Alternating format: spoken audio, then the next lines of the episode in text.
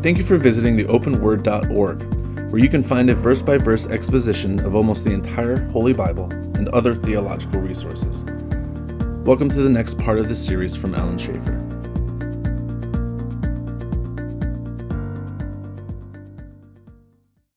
Let's look at 1 Thessalonians chapter 2 tonight. See how we do. Father, thanks for this time. We appreciate the opportunity to open the book, the only book that we have, Father, from you. And we thank you that we have such a privilege and uh, such a responsibility as well, Father, because there's so much here that we need to know. Pray that you guide our discussion tonight, and we just thank you for this opportunity of study in Christ's name. Amen. Um, this has been fun for me because this is the first time I've really gone through Thessalonians in detail. And I'm finding it a very fascinating book in the extent that it's there's a lot in here of Paul being very, uh, I guess, um, defensive of himself. Um, this and Second Corinthians being the two books, also Galatians, where he has to really defend himself. And evidently, just to get the big picture of what was going on, is that evidently um, after Paul left Thessalonica, actually, actually he was run out of town for most part. Um, shortly after that, some people came in and they sort of slammed the character of Paul. Now we don't know whether these were some of the Judaizers that just sort of like followed Paul around wherever he went because he always had those, um, or whether this was actually uh, some people that were within there that didn't like Paul, were the Jews Remember, they were being persecuted by the Jews and the Gentiles there, whether it was them. We don't know who it was. But evidently, they tried to characterize Paul as one of these traveling um, sophists of the day. Basically, what you had back then is people that would go from town to town with their own little theology or own little spin on philosophy or whatever, the wandering philosophers. And of course, this is Greece. So, you know, what do you have in Greece? Well, you got everyone, everybody and their brother is a philosopher in Greece. So you have these guys, and they go from town to town, and they give their spin of theology or whatever their, their philosophy, and that's how they made their living. They would go and speak and take collections and stay there a while and get a following and go to the next town and the next. And they said, well, that's all Paul is. He's just one of these, just another one of these guys. He's just out for his own uh, ego trip. He's out for his own good. He just wants to take your money. He wants to take advantage of you. And Paul has to remind them that that is not at all the character that he has. In fact, everything he suffered and everything he went through speaks against that. Um, specifically, for example, he reminds them he was shamefully treated because of his message at Philippi. It's like uh, if I wanted to preach a popular message, this isn't the one to preach. If I was in it for my own benefit, I'm certainly not going to go from town to town getting thrown into jail and beaten for my beliefs. I mean, that's not, that doesn't make any sense. Um, he was bold to speak in spite of opposition. Um, he exhorted not in deceit, uncleanness, or guile, it says. He saw the gospel as a divine trust. This is very important. We see this in Timothy. Paul says, This is the most precious thing I hold, and if I don't deliver this right, I'm in deep, deep, deep trouble. He saw this as a very serious calling. He said, I didn't come to please men, but God. He says, uh, My conscience is clear. He didn't use flattering words. In other words, he didn't try to sweet talk them to get a response. He did not exhibit covetousness, but called God to be his witness. I didn't covet any of your money. I didn't ask for any, uh, anything from you. He did not seek glory or human accolades. He did not abuse his authority. He didn't come in very abusively and very heavy handedly, but rather he says, I'm like a nursing mother nursing her children. He had a great love, so much he would die for these people. His great desire was to impart the gospel.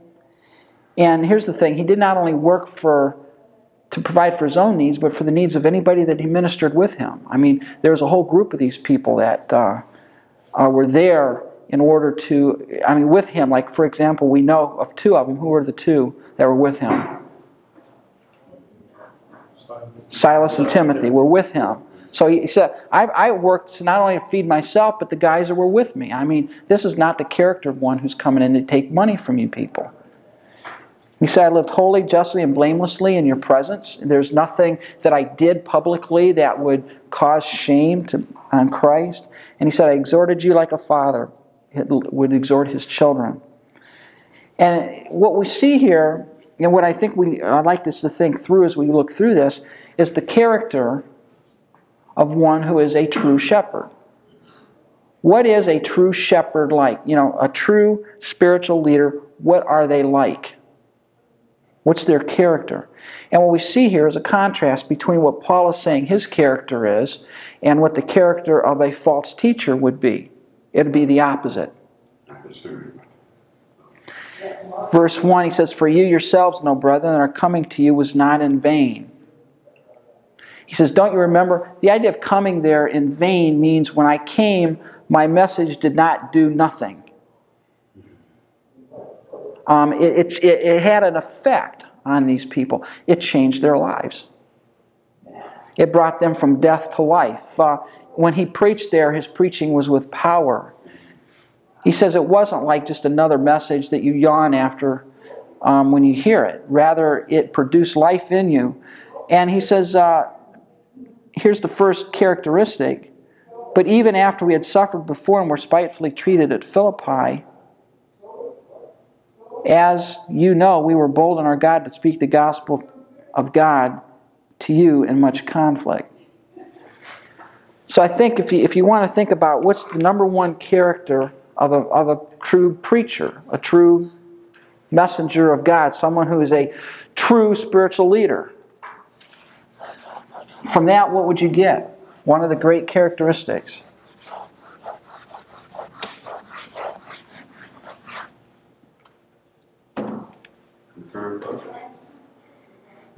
Uh, he had a concern for others, but he says, I preached the gospel, I suffered, and was spitefully treated, and I preached it to you even though I had conflict. what would you say that great, one of those great characteristics is? Of, of his? Yeah. Willing to suffer. And, and, implied in that is that he did not alter his message for his own comfort. Right, right. He didn't compromise with it. That's it. No compromise. And, and, and the idea there is that when I came to you and I preached the gospel, I did not change it in order for things to go better for me. See? And, and that's key because he says, Look, I got thrown out. Of, you know, what happened in Philippi to the guy?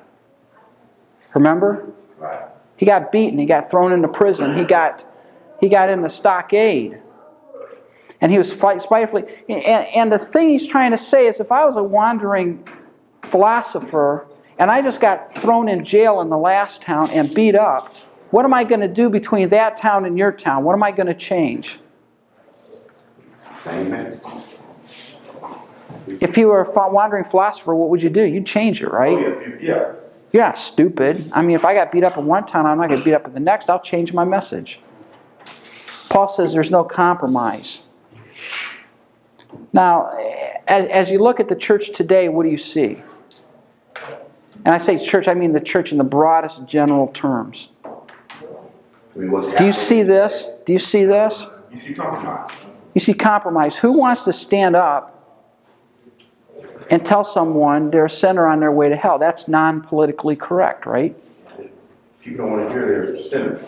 I was just reading a message by a guy who's a missionary over in Nepal. He talked about being invited to preach at this particular place, and he, and he gave them the gospel, the simple gospel, starting in Romans. Man is a sinner, you know, etc. And afterwards, he almost got run out by the leadership that had asked him to speak because he used negative notions of sin and condemnation and judgment. You got to be positive. We don't want to freak these people out. Now, what that tells me is here, here, here, here's the pressure. The pressure is for us today to compromise. I can't even spell. I can't talk and spell and write at the same time. Compromise. Don't, don't tell them the truth. Tell them what makes it feel good. Um, Robert Schuller did this. and that's why he's got such a big church. He went out and he took a poll of the community. What do you want? You know, if you went to church, what do you want to hear? And he heard what people want. What do they want? Well, they don't want to be beat on. They don't want to be told about their sinners. They don't want to be told any of that stuff. They want to be told, hey, all is well. Hey, how you doing? All is well. There's no problem. Have at it. Um, they don't want to be confronted with the truth. And so there's compromise. And Paul said, I didn't compromise the gospel. In fact, he said, even after I was thrown out of Philippi, I didn't compromise the gospel. But what was he? He says, we were bold to speak the gospel of God in much conflict. Even though we were facing tremendous conflict and tribulation, even while we were speaking, we didn't change the message. And uh, I think we need to think about that today. Look around, see who changes their message to go with the times. And uh, those people are not, in the, at least in the line or succession of a Paul here. Here's a. I just had some questions to ask about a, about a preacher, about a spiritual leader, supposedly in the church. How do you identify a false teacher, false prophet, or false leader? They're easy to do. Just ask yourself some questions. Number one, is there emphasis on material or worldly gain and pleasures? I look at the TBN, Trinity Broadcasting Network, and most of those people on there. What, what's, the, what's the emphasis? Give to get. Give to get. Give me a hundred dollars, God will give you a thousand. Well, you know, maybe why don't you give me the hundred and God will give you the thousand? Um, their emphasis is on worldly pleasures. Is their lifestyle characterized by covetousness? Why is it that they want this money?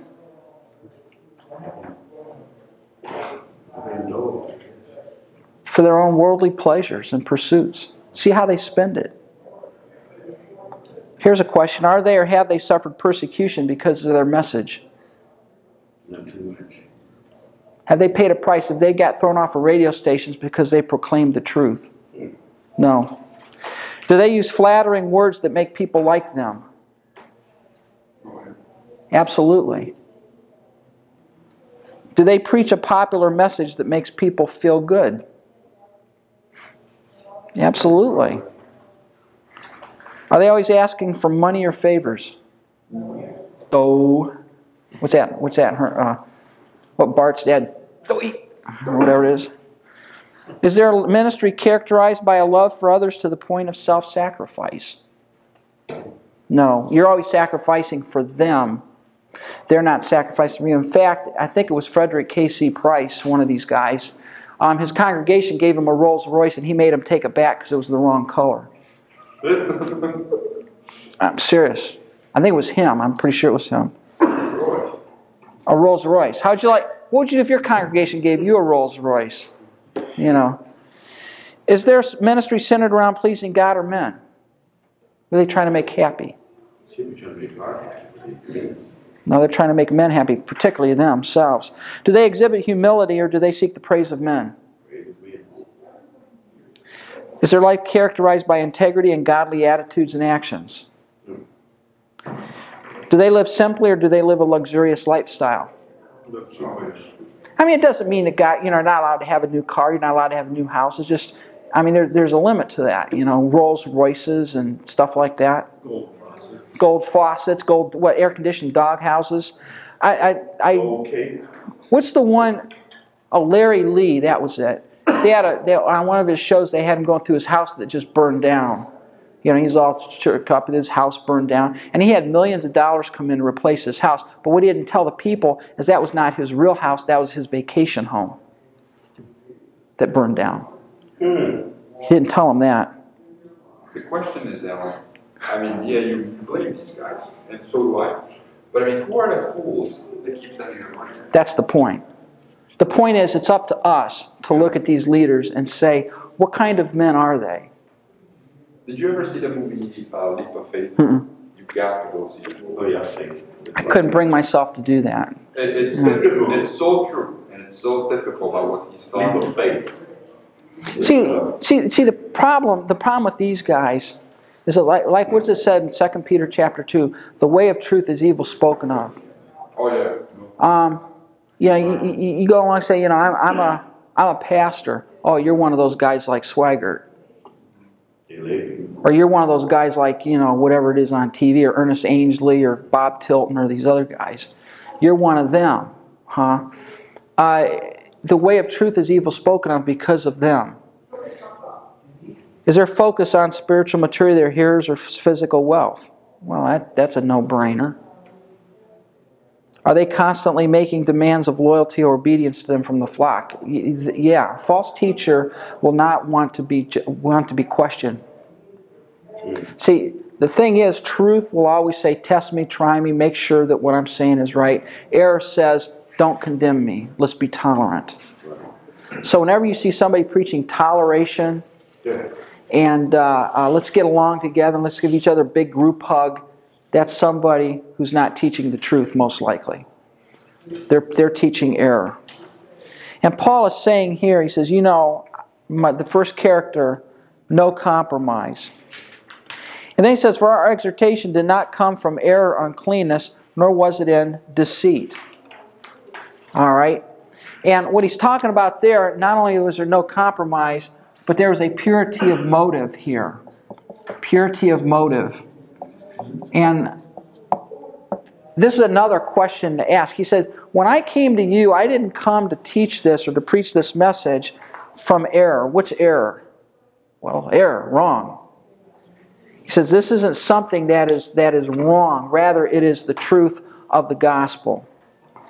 And then uncleanness, the word behind uncleanness most often refers to moral uncleanness moral uncleanness. He said, I didn't come to preach this to get a following in order to engage in immorality. And that is exactly what a lot of them did. It's interesting, you look at uh, the David Koreshes of the world. Look at these guys.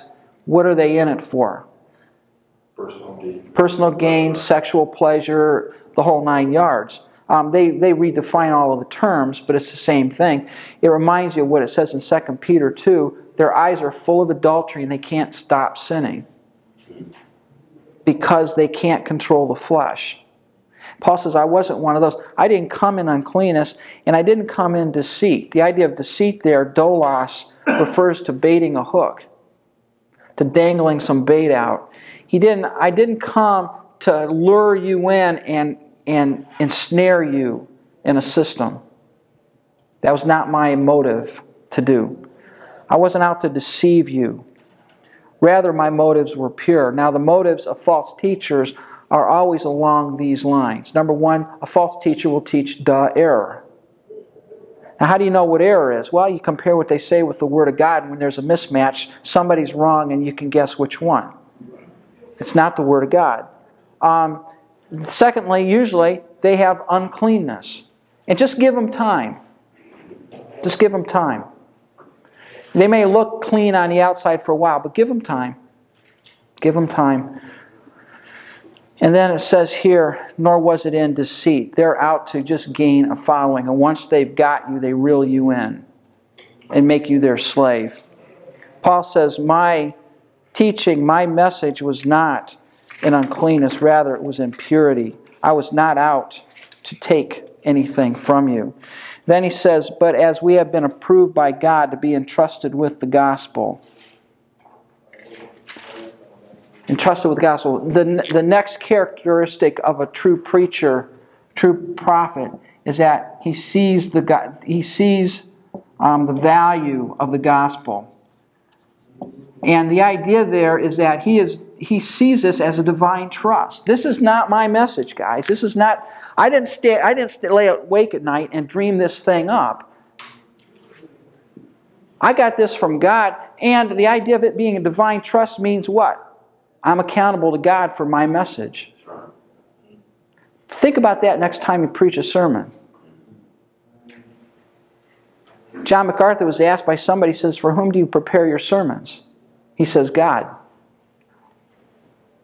I mean, you know, the point is you want to be approved by God, not men. The problem is, once you start being approved by men, most likely you're not being approved by God. Most likely. And he says, this, is, this is divine trust. He said, This was entrusted to me. Um, in 1 Timothy, he talks about the message of the gospel being a divine trust. We talked about that last week. And the word there is to make a deposit in a bank. God made a deposit into my life of the truth, and someday I'm going to give an account of the way I handled and the way I managed that truth and the way I communicated that truth. And if I don't do it right, I'm in trouble.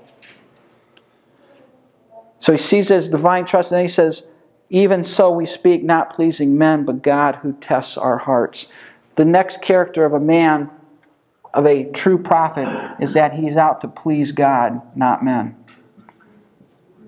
Um, and this is this is to me, I know I could probably step on some feet here, but this this is why I, I'm very nervous, very nervous about the Hybelian approach to ministry, Bill Hybels, where you you don't want to be offensive. You know, you always. I'm not saying he's crossed that line, but but the problem is when, when you start worrying about making men happy, you've got a problem here. That does, now, by the way, it doesn't mean you're obnoxious. I mean, the other flip side of that is that you're obnoxious. You know, Not, not to play the devil's advocate or anything like that, but I, we grew up into a church where the main message, which was preached nine out of ten times, would always, was always the wrath of hell. mm-hmm. And every time somebody got up at the pulpit, the main message that it was was you people are evil, you people are sinners, and da da da da da. Went on and on and on and on and on. Now, I do not, I don't think that that's a godly preaching either. I would agree. You know, where every everybody's just evil and evil, and there was, you know, I mean, I can recall very few messages during the time that we grew up, a very legalistic church, where it was actually an encouraging message. You got 10 people in your church and you're telling them they're all damned and on their way to hell when all of them are Christians. Yeah, I mean, think about it. yeah. I mean, there's a place for, I think, the wrath of God. I, I like the way Paul says it. He says, I've not, I've not uh, um, failed to declare unto you the whole counsel of God. Um, is there a place of wrath? Yeah, there's a place of truth, love, grace, the whole thing. That's, that's why I really like, you know, book teaching, you know, going through a book, it keeps you from falling into that trap, you know, where you're always on your high horse every Sunday on the same thing. Um, it keeps you balanced. But you're, you're right, it can go both ways. It can go both ways. I don't think I don't think Paul was obnoxious. I don't think Christ was obnoxious. But their message was not a favorable message. And I, I think the way I, I would look at it is make sure that when people are offended, they're not offended at you, they're offended at your message. I, I think in the message, there's still got to be love. You know, I don't care how hard the message is. You preach the gospel, you preach the truth, but it's still got to be love in how you say it. Christ wept over over He tried to tell them Jerusalem. by their sin, but he still loved them. Yeah. shown them how he, you know, He was much on the church of the day Yeah. than he was on the non-Christian. he was The organized religion of the day, he roasted them alive, you know. Somewhere, You know, And that's hard to, do, you know, the, the thing, I- and I think the way you, you keep this balance is that, first of all, you got to be conscious it's easy to become unbalanced. And you also need to be very careful that you don't fall into one particular rut. the whole of them died. Because there are other preachers, all they want to do is preach on love. You know, love God, loves, loves, love, love, you know. I think it's a mixture. You know, I love the story. Vance Havner. You ever hear Vance Havner? I love that guy. He he's dead now, but boy, he could preach. He talked about uh, talked about this one church where the pastor um, was a hellfire and brimstone preacher all the time, and you know he just he'd be pretty pretty pointed. And the deacons came to him and said, "Pastor, you know, really, we're tired of this hellfire and brimstone. We'd like you to do something positive. Why don't you preach on love a while?" So he said, uh, okay, you know. So the first Sunday he comes back and the message is love the Lord your God with all your heart, soul, mind, and strength. Um, the next message was love your neighbors yourself, and he used uh, you know the Good Samaritan. Next week he said uh, he preached on husbands love your wives, and just really roasted the guys alive. And afterwards, the deacon board came up and said, "Preacher, we just as soon you go back and preach on hell." Um, it's, it's easy to become unbalanced. Paul, Paul says, you know, I, I just love the verse in, in, in Acts 20. I've not shunned to declare unto you the whole counsel of God. I didn't pick out the pieces that I liked about the message. I declared the whole message. Um, and that's why I like exegetical. You start at verse 1 and work your way to the end preaching because you don't fall into these ruts of always preaching on one topic. Um, Paul, I don't think, was obnoxious, but the message was an offensive message.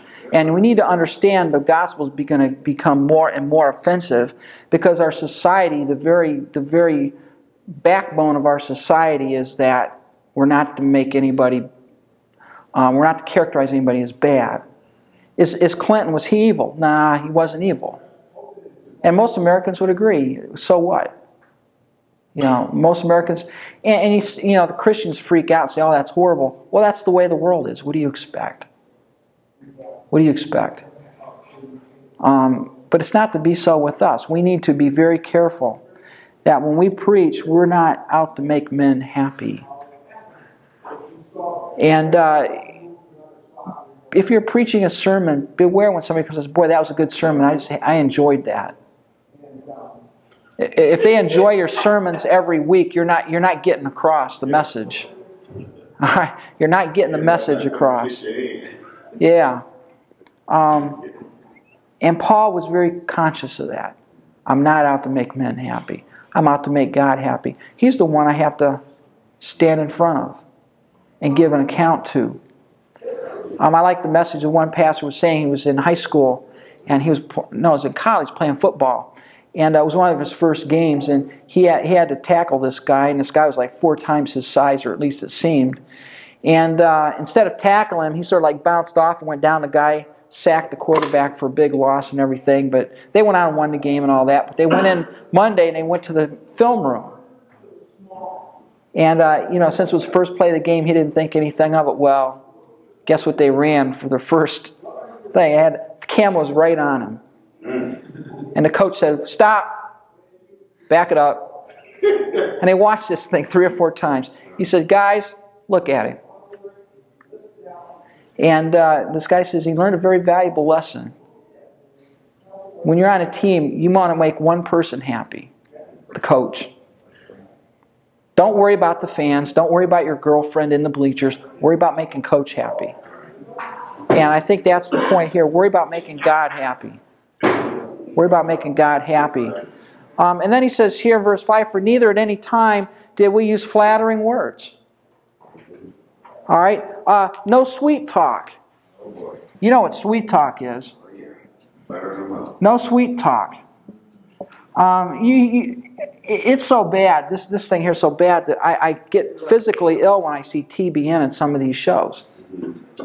You know, I can't. Well, I can't handle. I can't watch it. You know, they butter you up. You know, all you wonderful people and all this kind of stuff.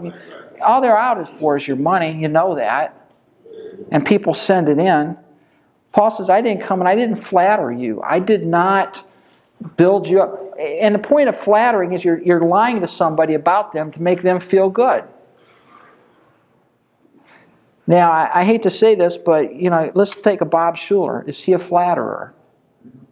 Absolutely, because what's his message? You're okay. I'm okay. You need self esteem. Your problem is low self esteem. Quit seeing yourself as this ugly sinner because you're not. You're a wonderful person. And what do people like? They love hearing that. They love it so oh, much that they go to his church and send millions of dollars in to support his ministry, which is really no ministry at all. And he says, I didn't use flattering words. I didn't come and sweet talk you people. I didn't come and make you feel good. I didn't come to take advantage of you. Rather, I came and I told you the truth. And then, as you know, for nor a cloak for covetousness. God is witness. The idea there is I didn't come and sweet talk you while at the same time having a covetous heart underneath it. No covetousness. And why is that important in a man, in a man of God? Why is it important you not be a coveter? Dirties up your witness or testimony. Or... Dirties up your witness or testimony. What else does it do? If you're covetousness, what are you going to do? You're gonna be in the. You're going to be very careful not to get people ticked. Yeah. Right. Because if you do, what's going to happen to the offerings? So. So that's what's been happening, huh? That's your problem, Willie. You better believe. Um, that's your problem. You too well to actually hear my shit. Covetous. Covetous. Um, the love of money is a snare. It's a trap. It's a trap. It's interesting. Um. One of the, one of the fascinating passages that, that I like going to when I when I think about this, it, it doesn't really relate to this, but it's there. It's back in Exodus chapter 19, 18, I think it is. Um, yeah, 18. Here's Exodus 18. Uh, Moses has a problem. He's wearing himself out because he's judging the people of Israel. So Jethro, his father-in-law, shows up, observes him for a time, say, "You know, boy, you're dumb." What you need is you need to get some help here because you're killing yourself. And you need to find some judges, some people to help you. And he says here, verse 19, Listen now to my voice, I'll give you counsel, and God be with you. I'm going to give you counsel, but you you work it out with God. Stand before God, stand before God for the people that you may bring the difficulties to God, and you will teach them the statutes and the law and show them the way in which they must walk and the work they must do. You, Moses, you stand up, you pray for your people, and you teach them the word, and you do that. But you shall select from all the people able men. But you got to make sure you get the right kind of guy to help you lead the people. They need to fear your God. They need to love the truth. They need to hate righteousness or covetousness. And then you place such over them to be rulers of thousands, hundreds, fifties, and tens, and let them judge the people. Now, if it's a great matter, they can bring it to you, but all the rest of the stuff they can take care of. Now, why is I, I, it was fascinating because I, I really drew a connection here between what he says here and the character of a leader in 1 Timothy 3, which we'll study possibly tonight. And that is, why did you put the hating covetousness? Well, think about it. Do you want a covetous judge in a judge's seat? You can buy him, right? You can bribe him. You can buy him off. And the point is, is that when you put somebody into authority, whether it's civil authority, as it was here in Exodus, or whether it's spiritual authority, and they're covetous, they are going to compromise the truth. They're not going to tell you what needs to be said because they're going to want to make sure the offerings don't go down. And, and, and you see that. I mean, look at these shows where what's her, what's her face? She's crying with mascara going down her face and all of this stuff about the devil trying to put them off the air, you know, and all of this stuff. What are they pandering to? Covetousness. Covetousness. And then here's another one. Nor did we seek glory from men, either from you or from others. We didn't, we, we didn't see glory. What's the idea of glory there? Well, I, we, didn't, we, didn't, we didn't come in order for you to think we're great, wonderful people. Great, wonderful people. Watch it when men name massive multi million dollar ministries after themselves. Glory of men. Look what I did. Look at my ministry. Look at my impact. That's the glory of men. It's really interesting because God says, or Christ says something very interesting. Matthew 6, He says, if you pray to be seen of men, you just got your payment in full. God owes you nothing. You've been paid in full. And uh, what we have today sometimes is a lot of men who want the glory of others. I read a very interesting article like a couple weeks ago about what is the biggest financial, from a financial point of view, the biggest ministry in America today. Do you know what it is? Focus on the family. Really? They, they, their revenue is like uh, 113 million a year, Wow. but you would never know. But you would never know. And, There are some that aren't. Yeah. There are some that aren't drawing, drawing glory to the person. Right, and, and Um, I mean, I'm, I'm pointing it out as a godly ministry Yeah. because there are so many things that they do. I think they do an outstanding job with Mhm. the resources that God entrusted them, but they still maintain a low key, a humble attitude. They're not in it for the That's hard to do. Yeah, And, and many don't succeed at that. Paul says, I'm not out to seek the glory of men. That's try to work with It was interesting. I, I remember going across the San Bernardino Mountains one time. You know, you were surfing the radio because you know I'm on vacation trying to find a radio, and, and they had this this Christian station on. And they're giving this award to some guy, and seriously, for 15 minutes, all I heard is how great and wonderful this guy was. Literally, I started saying, I wonder who this guy is. Rex Humbard. I almost drove off the mountain. You know. Yeah, finally it was Rex Humbard, you know. And I'm sitting here thinking, good night. You know, Mr. God will kill me if I don't get six million dollars or whatever it was, kind of. I'm saying, good night. You know. And what you see there is it's the good old boy society. It's the glory of men. Paul says, I didn't seek the glory of men. I wasn't out for to get anything out of this deal. He said, and I didn't seek it from you, and I didn't seek it from others. And then he says here, when we might have made demands as apostles of Christ. So not only the idea of glory here is not only the notice, but also, I think, carries the idea the support. As a minister of Christ, did Paul have a right to be supported? Yeah. Absolutely. But what did he do? In that, in their case, he forego, he went, he for, forwent, I don't know the right word, um, that privilege in order to minister to them, so that no one could say he was in it for the money. That no one could say that. He said, "I didn't make any demands of you." And you got to look and see these guys today. What do they demand of their flock? Some of them make great demands on their flock. You know, you owe me 10% of your money. And also, there's no accountability. That's another thing. That's another way to pick one out. Are they accountable? Are they accountable or do they resist accountability? Some of them do. He says, No, we weren't that. In fact, what were we?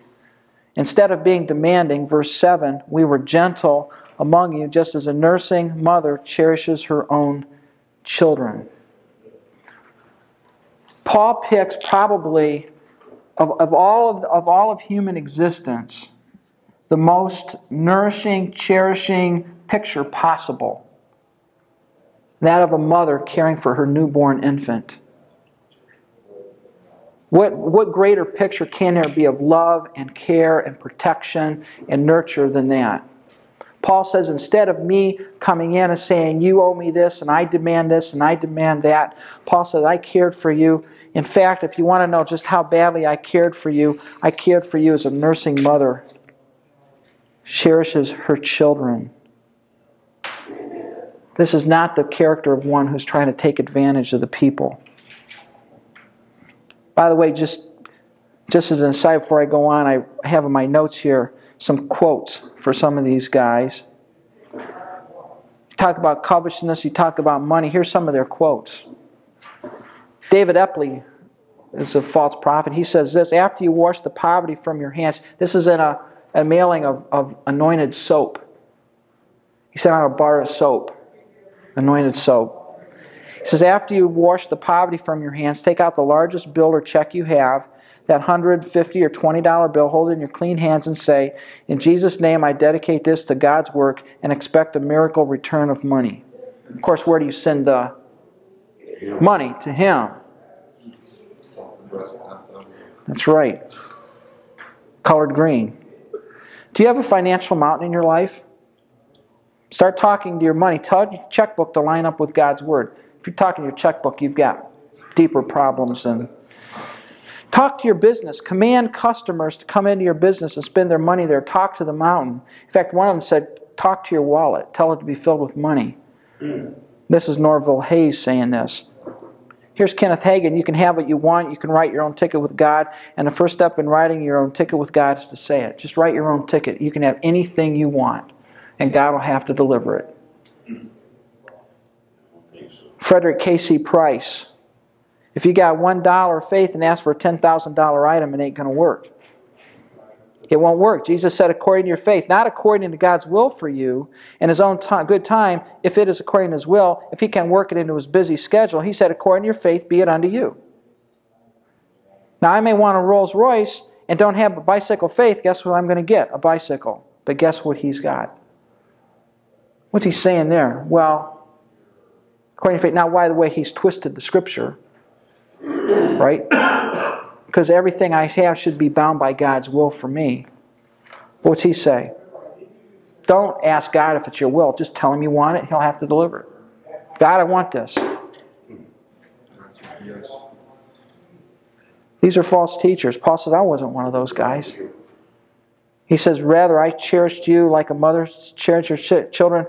Verse 8 So affectionately longing for you, we were well pleased to impart to you not only the gospel of God, but also our own lives because you had become dear to us. Paul is saying, I loved you so much, like a nursing mother. A nursing mother, she would give her life for her baby. She would die for that young life. Paul saying, I would have died for you. Is that the character of a false prophet? No, the false prophets want you to die for them. None of them are going to stand up and give themselves and sacrifice for somebody else. Paul's saying, I not only imparted you the gospel of God, but my own, I would have imparted you my own life. I would have died for you. Verse 9 For you remember, brethren, our labor and toil. Labor and toil, there's an interesting words. Both of them refer to exhaustion, sweat, work. This is not somebody who comes in here and dinks around. This is somebody who works very hard to the point of being tired. Paul says, You know my labor and toil for laboring night and day. What's that? That's somebody who was diligent at their job. They worked hard. By the way, the workday in those days was 12 hours a day, six days a week, 72 hours a week. Paul says, I worked hard, I labored night and day for you, that we not might be a burden to any of you. We preach the, the, to you the gospel of God. Here's what I'm saying. Paul says, I work night and day so that I would not be a burden to you. I did not take a single thing from you.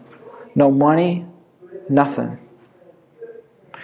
Now some might say, well, yeah, you just you're just priming the pump. See, you you had somebody else supporting you while you did that.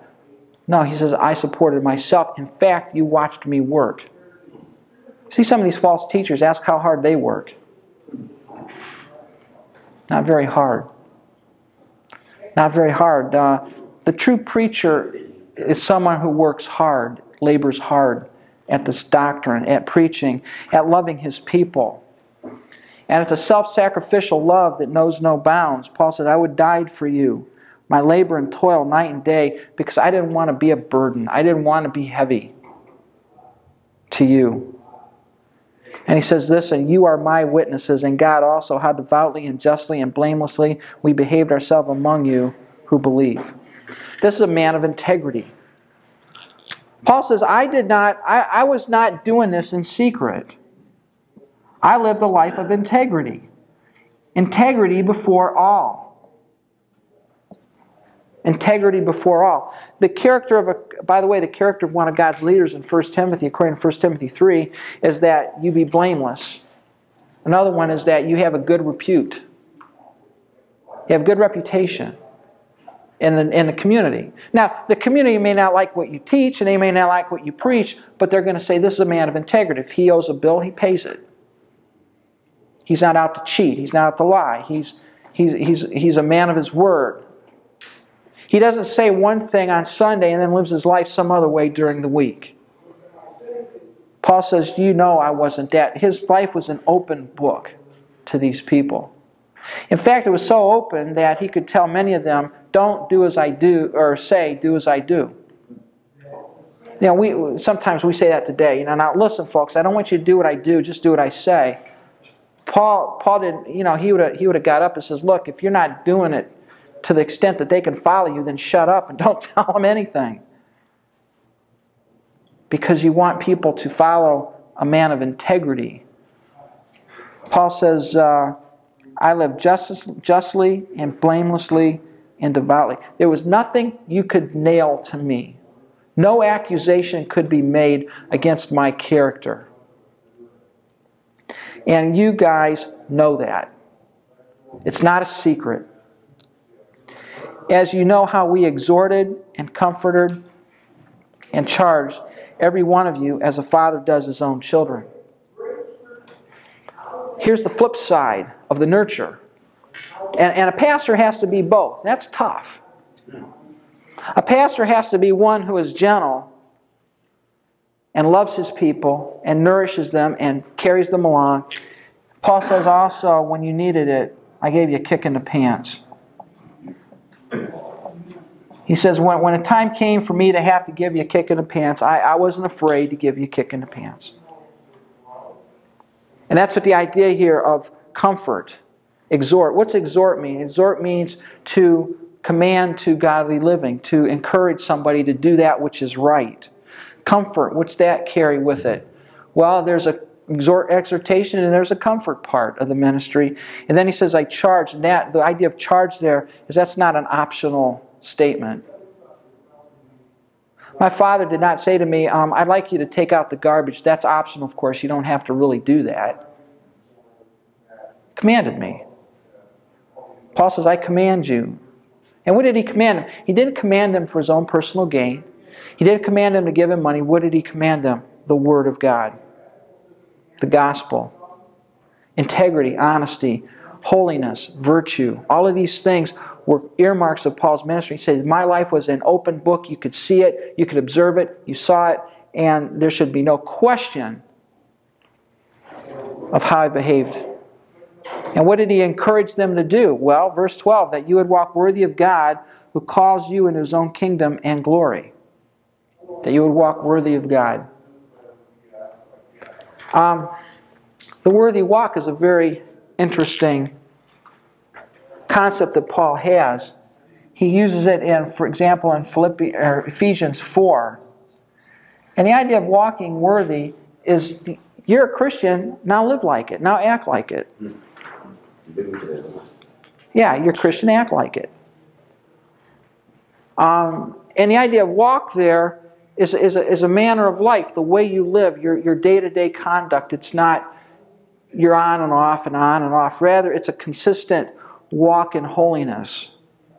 Paul said, I encourage you, I exhorted you to walk worthy of God. So this is not the character of one who is a false teacher or a false prophet. He's one who wanted them to walk in holiness.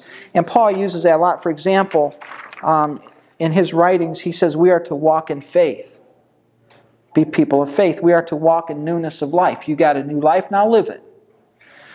We're not to walk after the flesh. What's that? Well, the flesh is that which draws us to sin. It's that uh, corrupt humanity. Don't walk according to that. We're to walk honestly in the day. That means to be open, an open life of integrity. We're to walk in the Spirit. What's that mean? Just day by day, hour by hour, minute by minute, I do what is right. That's all that is. I'm to walk in good works. I'm to walk in love. I'm to walk as a child of the light. I'm to walk in wisdom. I'm to walk worthy of the Lord, I'm not to walk disorderly. I mean, this, this, uh, this, this is what Paul was teaching these people. And it says, Because of this, verse 13, we also thank God without ceasing, because when you received the word of God, which you heard from us, you welcomed it not as the word of men, but as it is in truth, the word of God, which also effectively works in you who believe. What did the gospel produce? It produced a changed life. I don't believe in this baloney about how you can be a Christian and have no difference. Gotta be a change. There's, there's, a, there's a change somewhere. Eh, we're not talking about perfection. We're not talking about complete arrival spiritually. We're talking about an upward trend.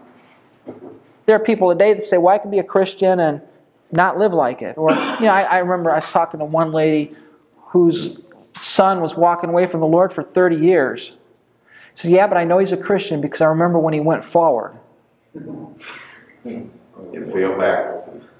You know, now, I, I, admittedly, you know, we can't see the heart, so, so we can't make those kind of judgments. But the Bible says, if any man be in Christ, you are a new creation. You're not the same old, same old. And Paul says, when you receive this word, you didn't receive it as just another one of these wandering philosophers spouting off some other nonsense. You received it as the word of God. And what does it do? It works effectively in you who believe. In other words, it makes a difference. The Bible, the Word, makes a difference in the life of the believer. You're not the same. For you, brethren, became imitators of the churches of God which are in Judea in Christ Jesus. You became an imitator. You went you did the same thing. Now, what were the what was the characteristic of the church in Judea? What was it under? Persecution, suffering. He said, You became imitators of them. And, see, this is the power of the gospel. You know, one of the great dangers we fall into is to think, you know, if I just give them the gospel, nobody will take it. I got, I got to lower the bar. I got to lower the bar. Paul didn't lower the bar. When you became a Christian in Thessalonica, you knew one thing life was going to be hell for you. I mean, you were going to face trials. You were going to be made miserable. Satan was going to bring hell to you. By the way, that you know, this is the only hell we'll ever encounter as a believer. This is the closest we get to hell down here. For the unbeliever, this is the closest they get to heaven. But uh, he says they knew what it was going to cost them, and it didn't stop them. You can't stop a person from coming to Christ by raising the bar back up to what the Bible has it. That's what Christ did. Remember, the rich young ruler comes running. What do I need to do to be saved? What did Christ do? Raise the bar, sell it all. He's gone. He's gone. When's the last time somebody came up to you and said, Look, you know, I, I see you have a Bible. Could you tell me how to get to heaven? Hmm. Nobody's had that, but Christ gave him the wrong answer, really, right? But what was Christ getting at? The root of the problem an unwillingness to forsake all. You don't lower the bar. He says, You suffered the same things as your own countrymen, just as they did from the Judeans. And these are the Jews who killed the Lord Jesus Christ, their own prophets. They've persecuted us. They do not please God. They're contrary to all men, forbidding us to speak to the Gentiles that they may be saved, so as to always fill up the measure of their sins. But wrath has come upon them to the uttermost. Paul's saying they have tried to prevent us from sharing the gospel. Now, I'm not going to get all that because we're running out of time here. But just look at the way the Jews treated the Christians. They did not want them to preach the gospel. They did everything they could to put up roadblocks, persecution, to prevent Paul from sharing with the Gentiles. Because in the gospel, a, a horror of all horrors, the Gentiles are fellow heirs. Now, if you want to understand the Jewish mindset about a Gentile, read the book of Jonah. God said, I'm going to destroy Nineveh. And Joe said, Fine, great, wonderful. I'm going to go watch. That's what he did. That's why he went outside the city. You know why he went outside the city in chapter 4? He wanted to see the fire fall. That's what he wanted to see. And when it didn't, he was mad because God didn't destroy those Gentiles. Paul says, they persecute us. They do things contrary to God. And they're filling up the measure of their sins. The idea there is their sin is, is is backing up the wrath of God and backing up the wrath of God. Someday the dam's going to break and they're just going to be flooded with the wrath of God. And they were. But we, brethren, verse 17, having been taken away from you for a short time in presence, not in heart, endeavored more eagerly to see your face with great desire. He's saying, unlike what I've been told I, I, I am acting like, I want to see you. See, a lot of times what happened in the, those the charlatans in those days, they go in, they preach a message, they take your money, whatever, and then they skip town, and you'd never see them again. Paul saying, I wanted to come back. I couldn't, but I wanted to come back and see you. So I'm not out to take your money. I'm not out to skip town. I want to come back and see you. That's not the character of one who is a false prophet. Therefore, we wanted to come to you, even I, Paul, time and again, but Satan hindered us. How did he hinder him? We don't know. It may have been that, you know, the surety that Jason was given prevented Paul from coming back into town for a period of time. It may have been that Paul was just unable to get there because of circumstances. We don't know how, but he couldn't come back. And that bothered him because he said, What is our hope or joy or crown of rejoicing? Isn't even you. Aren't you my hope, joy, crown of rejoicing? In the presence of the Lord Jesus Christ is coming, for you are our glory and joy. Um, when I was growing up, I used to hear sermons on the five crowns you get, and it's like the Imperial Margarine commercial. You know, you do something, ding, you get another crown, and we go to heaven lugging all these crowns on our heads. They're stacked up or whatever. That's not what I think the scripture teaches here. Paul's not, you know, see, say, well, the crown of rejoicing is the soul winner's crown. You ever hear that? What's the crown here? What's, he, had, he tells you what the crown is. What is the crown? The people are. It's not a gold crown, it's the people. Paul is saying, when I get to heaven, you know what one of my rewards are in heaven? I get to see you there. You're my crown of rejoicing. It's not another piece of gold he's going to put on his head. It's the people that are there. You are my crown of rejoicing. You are that which I glory in. This is not the character of a man who's out to take advantage of people. This is the character of a man who loves these people, the character of a man who longs to see them, who would die for them. And uh, I just encourage you, you know, think through this. You know, as you look at TV, as you look at the preachers and the pastors and the church leaders and all that in the church today, just go down through these characteristics and just say, do they measure up? Now, I mean, nobody's going to be perfect. But where you see men making compromise, where you see their purity of motive in question, where you see them who are trying to please men and not God, or they're trying to sweet talk, or trying to get money, or trying to take advantage, that's not the character of the man of God. And Paul's saying, That's not the way I was. You know what I was. You've observed my life, you should know that. And he calls them back to remember how he acted among them. Well, next week we're going to turn to 1 Thessalonians 3 and see his heart.